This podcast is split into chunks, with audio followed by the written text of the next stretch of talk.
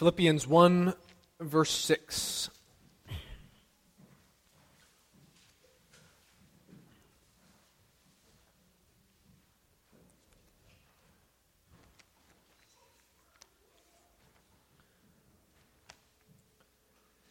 If you're able to, one more time, I invite you to stand with me to honor the reading of God's Word.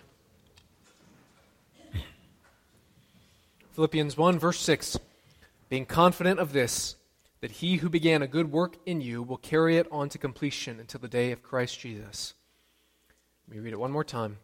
Being confident of this, that he who began a good work in you will carry it on to completion until the day of Christ Jesus. This is God's Word. You may be seated. Today, I want to start in reverse from typically how I um, orchestrate these sermons, at least for the past several weeks and couple of months. That is, I want to begin by reading together the Baptist Faith and Message's statement on God's purpose of grace. And this is, again, what the Baptist Faith and Message says about God's purpose of grace. So, if you will, and if you'd like, please read this with me out loud. Election is the gracious purpose of God, according to which he regenerates, justifies, sanctifies, and glorifies sinners. It is consistent with the free agency of man and comprehends all the means in connection with the end. It is the glorious display of God's sovereign goodness and is infinitely wise, holy, and unchangeable it excludes boasting and promotes humility. All true believers endure to the end. Those whom God has accepted in Christ and sanctified by his Spirit will never fall away from the state of grace, but shall persevere to the end. Believers may fall into sin through neglect and temptation, whereby they grieve the Spirit impair their graces and comforts, and bring reproach on the cause of Christ and temporal judgments on themselves. Yet they shall be kept by the power of God through faith unto salvation. So this morning, we're diving into the doctrinal depths for a bit, because today we're considering two very big and, frankly, quite contentious doctrines, and that is the doctrine of predestination and the doctrine of the perseverance of the saints. So, two P's for you predestination, perseverance of the saints. Those sound a little weird to you, it's quite simple, really. God chose us, and God will keep us. Okay, if you are a Christian, if you are faithfully and actively following Jesus, my message to you is quite simple God chose you, and He will keep you. God chose you, He will keep you. Now, those two doctrines are slightly distinct, they have their own nuances, but they are actually inseparable and they are very intertwined together. In that, perseverance, or God keeping you, holding on to you, is really an outworking of God's prior work of choosing you and of first bringing you into his family. I like to think of it that uh, predestination and the perseverance of the saints, that they are like twin turbines that uphold a plane in the air. They, they go together. Concerning predestination, J.I. Packer, who's a Canadian theologian, he said, The doctrine of election, like every truth about God, involves mystery and sometimes stirs controversy. And that is certainly true of these two doctrines this morning. There's a lot of mystery involved in them, yet at the same time, God does speak, God is clear, and at the same time, these two doctrines stir quite a bit of controversy amongst Christians across the globe. So this morning, again, my message is simple God chose you, He will keep you. And to walk through it, I want to look at election or God choosing you. Secondly, I want to look at perseverance or God keeping you.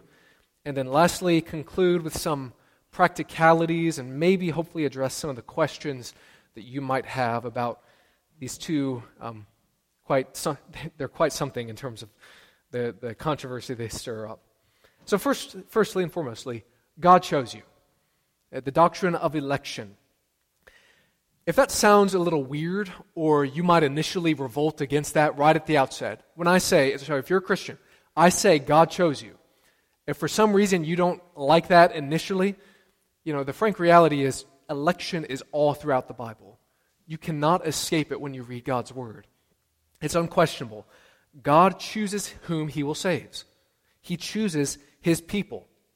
We see that in the very first chapters of Jeremiah, Malachi, John, Acts, 1 Corinthians, Ephesians, 1 Thessalonians, 1 Peter, and all of those books of the Bible, the very doctrine of election comes up, where there's phrases such as, God chose you, I'm writing to the chosen ones. And there, there are explicitly clear statements. John 15, verse 16. Jesus said, You did not choose me, but I chose you and appointed you. Colossians 3, verse 12. Therefore, as God's chosen people, holy and dearly loved. And you might be saying, all right, well, that's just a, a New Testament type of thing. Well, no. Think about the book of Genesis yet again, right? I bring up Genesis every time I've been preaching through these uh, statements of faith. What happened in the book of Genesis? Out of all the nations, all the peoples in the world, whom did God choose as the forefather of the faith? He chose Abraham out of all the people on earth. And then you look at the successive generations. Between Isaac and Ishmael, God chose Isaac. Between Jacob and Esau, God chose Jacob. So on and so forth. We see this throughout the Old Testament, we see it in the New Testament. God chooses whom he will save. That is unquestionable. You cannot doubt that if you are a Christian and if you believe God's word. The controversy comes when you pick that question apart. How does God choose? On what basis does he choose? When did God choose? How firm is his choice? That's where you get into some controversy and differing opinions here. Okay? Now, as you know, fully aware, right? This is a 30 ish minute sermon. I can only do so much, all right? But I'm going to try my best to help give you some things to think about and hold on to, primarily from what God says about this doctrine. Okay, so here's a few components of what God's election is, to how to understand it biblically from a few key texts. Number one, this is not too controversial, perhaps in our group today. God chose you not because of your good works. God chooses you not because of your good works or because you deserved it, because you were worthy, because you, had a, you merited it. Where do we see that? 2 Timothy chapter 1 verses 8 to 9.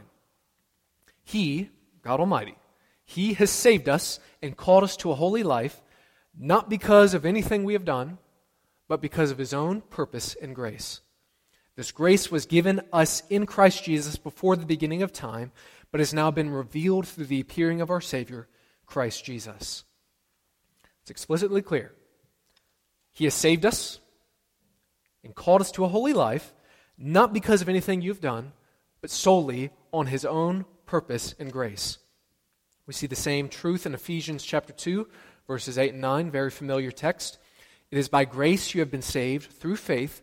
It is not from yourselves, it is a gift from God, not by works, so that no one can boast in themselves. God chooses you not because of your good works. Here's a slightly contentious one for you. Number two, God chooses you, or God chose you in the past, not because he sees into the future. Okay?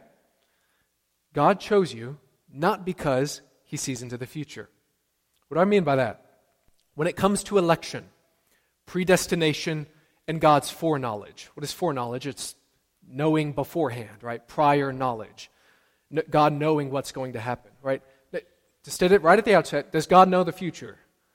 Absolutely. Okay, that's not what I'm talking about. Let me explain. But when we think about election, predestination, foreknowledge, I think it's easier or maybe common for us to think about God's work, choosing, through the lens of the tunnel of time. You may have heard this before. What do I mean by that? So that is, God created everything, right? In the beginning, God created the heavens and the earth. God creates everything. God is now in heaven, looking down upon the universe and also looking ahead into the future to see how things are going to play out. He sets it all up, in a sense, and then also, in a sense, he passively sits back and kind of just lets it play out, what's going to happen? Let, us just see how things unfold. For example, you get a little more concrete. God creates Bob. God looks into the future. Let's say Bob is born in February of 2024. God looks into the future and sees, you know what? I see that Bob is going to come to know Jesus. He's going to come eh, to the church. He's going to respond to the gospel message in 20 years from 2024. So 2044. Yeah. Right? yeah. So Bob is going to respond to the gospel in 2044. That's wonderful. I'm, I'm glad he's going to choose me. So, so, because of that, because I see what's going to happen, how things are going to play out, I'm going to orchestrate all of life so that that actually does happen, so that that possibility becomes certain. Is that what God means when it comes to foreknowledge in the Bible? That might be how you think of it, but is that how God's Word portrays this doctrine? To give you an answer, look at 1 Peter chapter 1.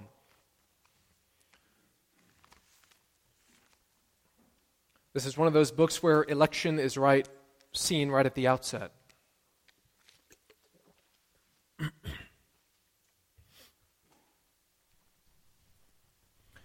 1 Peter 1, verses 1 and 2. So, Peter is the author, the, the human author. God is the divine author, of course, working through Peter.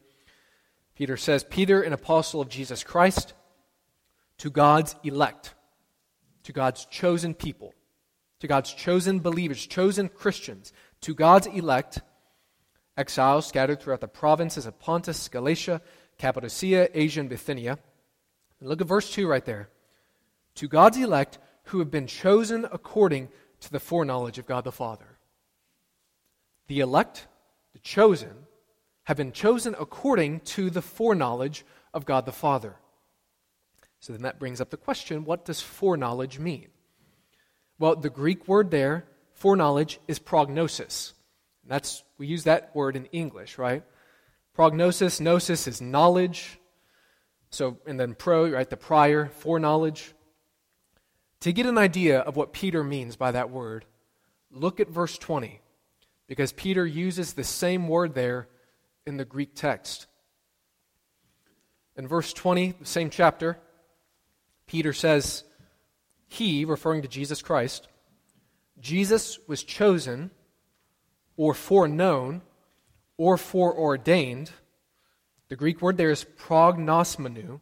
You hear the similarity prognosis, prognosmenu. The same word there, except here it's in the verbal form. He was chosen before the creation of the world, but was revealed in these last times for your sake. You catch that?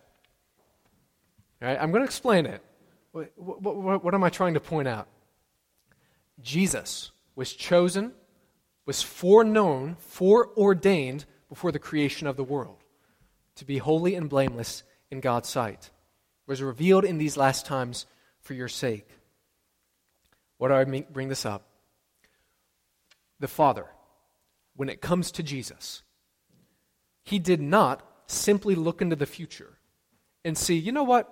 I'm going to send my son into the earth around, you know, zero uh, AD or BC. I don't know what the, the actual year is. I'm going to send my son into the earth, you know, around zero. And you know what? As I see 30 ish years after that, I see that the Jewish people are going to put my son to death. Hmm. Well, if that's what happens, that's what's going to happen. So let me just orchestrate everything because that's what man freely chose to do, and, this is true. So, because that's what's going to play out, the Father is saying, I'm going to orchestrate everything so that it happens like that. Is that how the Father sent Jesus into the world? As a passive spectator? It's a rhetorical question. Hopefully, it's an easy answer for you. No. That is not at all how God did it. You don't believe me? Acts 2, verse 23. This man, Jesus, this man was handed over to you by God's deliberate plan and foreknowledge. God had planned this from all of eternity, sovereignly orchestrated that this was going to happen, that this is how things would play out, not as a passive spectator, but as an active participant and orchestrator of every single event in human history. If that is how meticulously involved God is with Jesus, why would we think differently when it comes to people? Why would we think differently? Where do we get that thinking from? You see, when God chooses us, this leads us to our third point. When God chooses Christians, he does so how? On what basis? According to his sovereign will. Why does God choose you? How does he choose you? According to his divine, sovereign, good, mysterious will. Ephesians chapter 1, turn there with me so you can see it with your own eyes.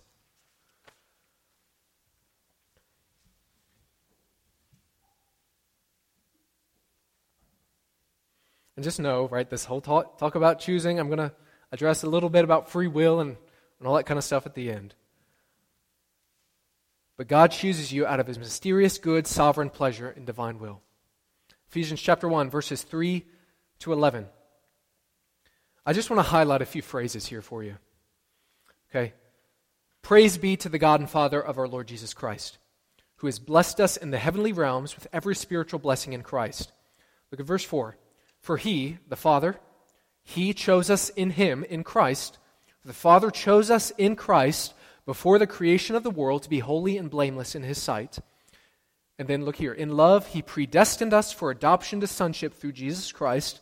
Here's a key phrase in accordance with his pleasure and will. You fast forward a little bit, and then in the text we see in accordance with the riches of God's grace that he lavished on us. We see that in verse 7 in accordance with the riches of God's grace that He lavished on us. Fast forward a little bit. He made known to us the mystery of His will according to His good pleasure. Fast forward a little bit. According to the plan of Him who works out everything in conformity with the purpose of His will. It can't be any clearer than in this chapter. God chose you because of His sovereign, divine pleasure and will. 2 Timothy 1 8 to 9, I read that earlier. It says the same thing. He has saved us and called us to a holy life, not because of anything you have done, but how? On what basis? Because of his own purpose and grace. God chose you, not because of your good works, not because he can merely predict the future. God chose you out of his divine sovereign pleasure. Okay? That's clear, absolutely clear in God's word. Number two, He'll keep you. God chose you, He'll keep you. This is from Philippians 1 6 and a few other places. Philippians 1 6, we read this morning. Being confident of this, he who began a good work in you will see it to completion, will carry it on to completion until the day of Christ Jesus. God takes the initiative, He chooses you, God holds on to you, and helps you to persevere through life. Romans 8, also, turn there if you will. Romans 8, this is a, another key text for you. Right? And I, say that because you are more than welcome and invited to study these passages on your own, right? When you think about predestination, God choosing, when you think about persevering to the end or God holding on to you, Ephesians 1 is crucial, and Romans chapter 8 is also very crucial for your understanding.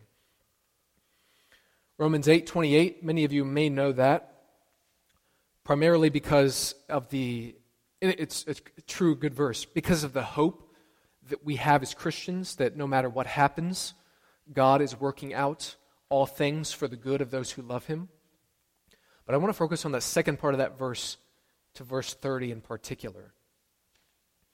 So basically, those who love God, so today, if you love God, if you're a Christian, if you love God, this is speaking about you. Those who love God have been called according to his purpose. Right? This is the end of verse 28.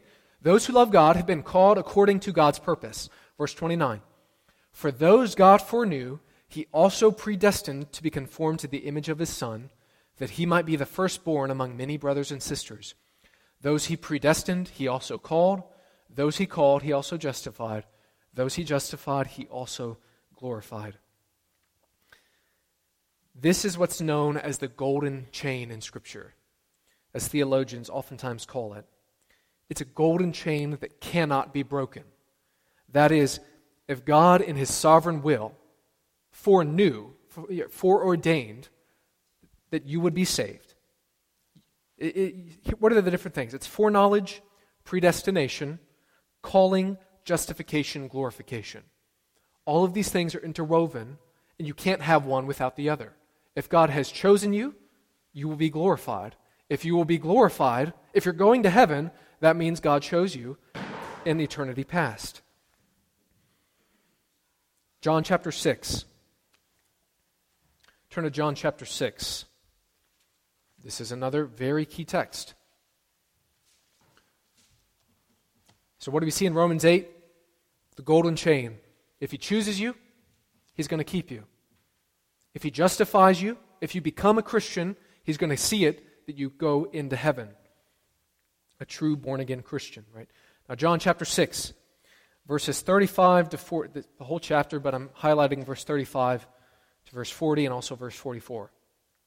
John 6, verse 35. Jesus declared, I am the bread of life. Whoever comes to me will never go hungry. Whoever believes in me will never be thirsty. But as I told you, you have seen me, and still you do not believe. All those the Father gives me will come to me, and whoever comes to me I will never drive away. For I have come down from heaven not to do my will, but to do the will of him who sent me. This is the will of him who sent me, that I shall lose none of all those he has given me, but raise them up at the last day. For my Father's will is that everyone who looks to the Son and believes in him shall have eternal life, and I will raise them up at the last day. Then, verse 44 No one can come to me unless the Father who sent me draws them, and I will raise them up at the last day. A few observations for you from that text.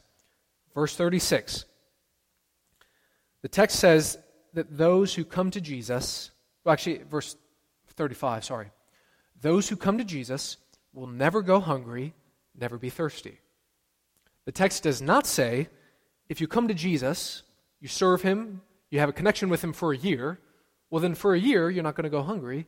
For a year, you're not going to go thirsty. And Jesus is talking spiritually, right, in, in your soul. He's not saying that. What does Jesus say? If you truly come to me, you will never go hungry. You will never be thirsty. Verse 37 All those the Father gives me will come to me. Whoever comes to me, I will never drive away. The Father has chosen some to give to Christ. Okay, that's clear based on the, the plain reading. All those the Father gives me will come to me. So the Father has chosen some to give to Christ. And listen to the precise wording those whom the Father gives to Jesus. What does the text say? They will come to Jesus. It's not they might come to Jesus. No, they will come to Jesus. Not some of them, but all of them. All of those whom the Father gives to Jesus will come. But then, verse 37, the last phrase, it's very key for, in terms of God holding on to you. Whoever comes to me, I will never drive away. When I have them in my possession, when they are mine, I will protect them, I will hold on to them, nothing will harm them, they will never be driven away. Verse 38 I've come to do, I've come down from heaven not to do my will, but to do the will of him who sent me. Jesus said this. What's the Father's will for Jesus right here in the text? Find that in verses 39 and 40. This is the will of him who sent me. This is the will of my Father in heaven, that I shall lose none of all those he has given me, but raise them up at the last day. The Father's will, hear me clearly, the Father's will is for Jesus to hold on to all those who are his. The Father's will is for Jesus to raise up all of his chosen ones at the last day. This is reiterated explicitly in verse 40. My Father's will is that everyone who looks to the Son and believes in him shall have eternal life, and I will raise them up at the last day. This is talking about heaven, eternal life, right at the end of time. I will raise them up at the last day. then look at verse 44. No one can come to me unless the Father who sent me draws them, and I will raise them up at the last day. Sometimes how many of you have heard that phrase, or the pastor, or maybe an evangelist says something to the effect of, Come to Jesus, put your trust in Him? Have you ever heard that phrase before? You know, somebody's preaching and encourages you to do that? That's biblical. That's clear. Jesus himself uses that language. Come to me, right? Come to Jesus. Put your faith in him, believe in him. Those go hand in hand. But notice what Jesus says here. No one can come to me unless the Father draws them. Unless the Father who sent me draws them. The only way that you can go to Jesus is if the Father first draws you. That may sound a little weird, a little somewhat controversial, but it's really not. 1 John 4:19. We love God because he first loved us. If you chose to become a Christian, which we all do if you're a Christian here, right? There is free will and responsibility involved. If you've chosen to follow Jesus, praise the Lord, but you have to understand, first and foremostly, God took the first step. He took the first initiative to draw you to himself. We can only love God because he first loved us. 1 John 4:19. And then the second part of verse 44, I will raise them up at the last day. You see how interwoven these two are, right? God chooses you, he draws you, he keeps you, he holds on to you and, and protects you until the end of time. With all of that, practicalities. If God chooses us out of his own will, if God keeps us by his power, what does that mean for my life today? A few practicalities for you, and then we're done. Number one, God reveals this truth to you so that you might praise him more. God reveals this truth to you that you might praise him more. We see this in Ephesians chapter 1. You know, sometimes theologians, and also, newsflash, everybody in here is a theologian. What is a theologian? It's somebody who thinks, studies, ponders theology. Who is God? If you've ever thought about who is God, you're a theologian. The question is, are you a good one or not? Okay, it doesn't mean you have to go to seminary and all that kind of stuff. Every Christian is a theologian. Everybody has thoughts about God. Are your thoughts biblical? Are they good? Are they sound?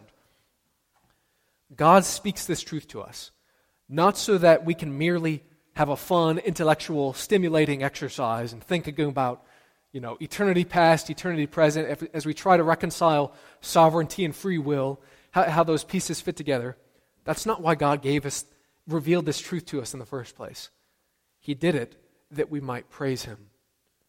Ephesians 1, verse 3 Praise be, that's how Paul opens up here. Praise be to the God and Father of our Lord Jesus Christ. And then, verse 6, he interjects as he's talking about all this grace, all this choosing, to the praise of his glorious grace. Verse 12, for the praise of his glory. And then verse 14, he concludes this whole section by saying, to the praise of his glory. This doctrine fuels praise. That's what it ought to do in your own life. As one pastor said, we cannot fully extol God in his grace if we refuse to acknowledge his acts of election and predestination. Number two, this doctrine keeps you from boasting. This was in the Baptist Faith and Message as we read it. The, the Baptist Faith and Message said, it excludes boasting and promotes humility. That's very true. And I think so many of us, so many of you maybe, and so many uh, Christians in general, and non Christians for that matter, so many people resist this doctrine, this truth, this clear teaching in Scripture, I think, because of the inherent pride that people have. Really think about it. If what I'm saying makes you uncomfortable in, terms of God choosing you and it's not based on your, your merit, your effort, or God looking into the future, why do you resist that? Maybe it's because if you acknowledged it's true, you'd have to give up control. You'd have to say, Lord, Ultimately, I'm not the one in charge. I'm not the one in charge of my life. You are. And humans hate doing that. We hate doing that. We hate acknowledging God, you're in charge, and we hate submitting to the one in charge. I think that's why so many people have trouble with this doctrine, at least on the surface. But conversely, the more you and I study this, the more you and I delight in this, understand it, I think the more humble we will be because it cultivates humility. It helps us keep from boasting. It helps us to think, you know what, Lord, I'm a Christian because I chose to be Christian. And it's all because I'm strong, I'm wise enough, I'm powerful enough, I'm smart enough, I'm not foolish like those other people. I'm a Christian, and right? That's very boastful. As opposed to, Lord, thank you for opening my eyes. Thank you for drawing me to yourself. Thank you for revealing your word to me. Apart from you, I would have never seen this truth. Thank you, Holy Spirit, for what you've done in my life. Cultivates humility. Number three. Number three and four are kind of related. This does not negate your responsibility in your walk with God. Okay? This truth does not negate your responsibility in your walk with God. Because if God sovereignly chose you, if you're a Christian now, and if God is going to keep you until the end of time, you could maybe say, all right, well, then I can just coast then. I can just chill throughout the rest of life. If what I do doesn't have any bearing upon my destination, I'm just going to have a fun, easy life now. Far from it. 2 Peter chapter 1, I'm not going to go in depth here, but Peter is writing to Christians. He's writing to chosen Christians who've been called out by God. Peter doesn't say, God has given you great promises, He's given you precious, powerful promises, and because of that, you can just coast. Peter says in verse 11, Therefore, my brothers and sisters, make every effort to confirm your calling and election. To those of you who are chosen, those of you who are true Christians, make every effort to confirm your calling and election. What does that mean? The prior verses explain. What does that mean? Live a good life. Grow in the knowledge of God. Grow in the doctrines of the Bible. Practice self control. Actively persevere through hardship. Cultivate godliness by putting sin to death. Live a genuine life of love. That's what it means to make your election sure. Number four, and finally, when it comes to evangelism, right? Easy, and I think semi fair initial objection or response to this doctrine. If God has chosen all those whom He's going to save, and if it's going to happen, well, then why do I, why should I worry? Why, should, why, do, why am I here, Jimmy D. Temple, preaching and, and doing the gospel work if it's just going to happen anyways without my help, if God is sovereign? Simple answer God has ordained the end, and God has ordained the means to the end. Acts 13, verse 48 and 49. The last, last text. Paul and Barnabas, they were speaking God's word to large crowds. And listen to what the text says in Acts 13.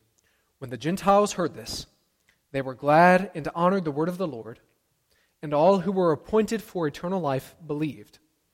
The word of the Lord spread through the whole region. Did you catch that? It's sovereignty and responsibility fused together. God's sovereignty, like what, what does the text say? All who were appointed for eternal life believed. But how did they come to believe? Through the preaching of the word, through the spreading of the word, through the calling of Paul and Barnabas and others, spreading the word. So, what does that mean for you and I? The reality is, we don't know those whom God has chosen. Right? We don't know who's who and who's what. And we're not necessarily supposed to.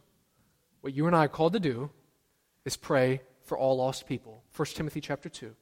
We're called to make disciples of all nations. Matthew chapter 28. We're called to preach the gospel to all creation. Mark chapter 16. God chooses those whom he loves. He will save those whom he has chosen. Our role is to be his hands and feet to spread the message. So, again, to be clear, yes, human beings have free will. Okay? Human beings have responsibility. Human beings do actively make a choice. Yes, I want to follow Jesus. But I tell you, in 2,000 years of, hist- of Christian history, theologians have not figured out how to precisely pick that apart, how sovereignty and free will go hand in hand. Right? It's something we continually do every single day. But what I'm here to tell you this morning are the true of, tr- clear truths of Scripture. And it's simply this, and I'm done. He chose you, He'll keep you. God chose you, He'll keep you. And that should cause praise inside of us. Let's pray, and we'll close with the doxology.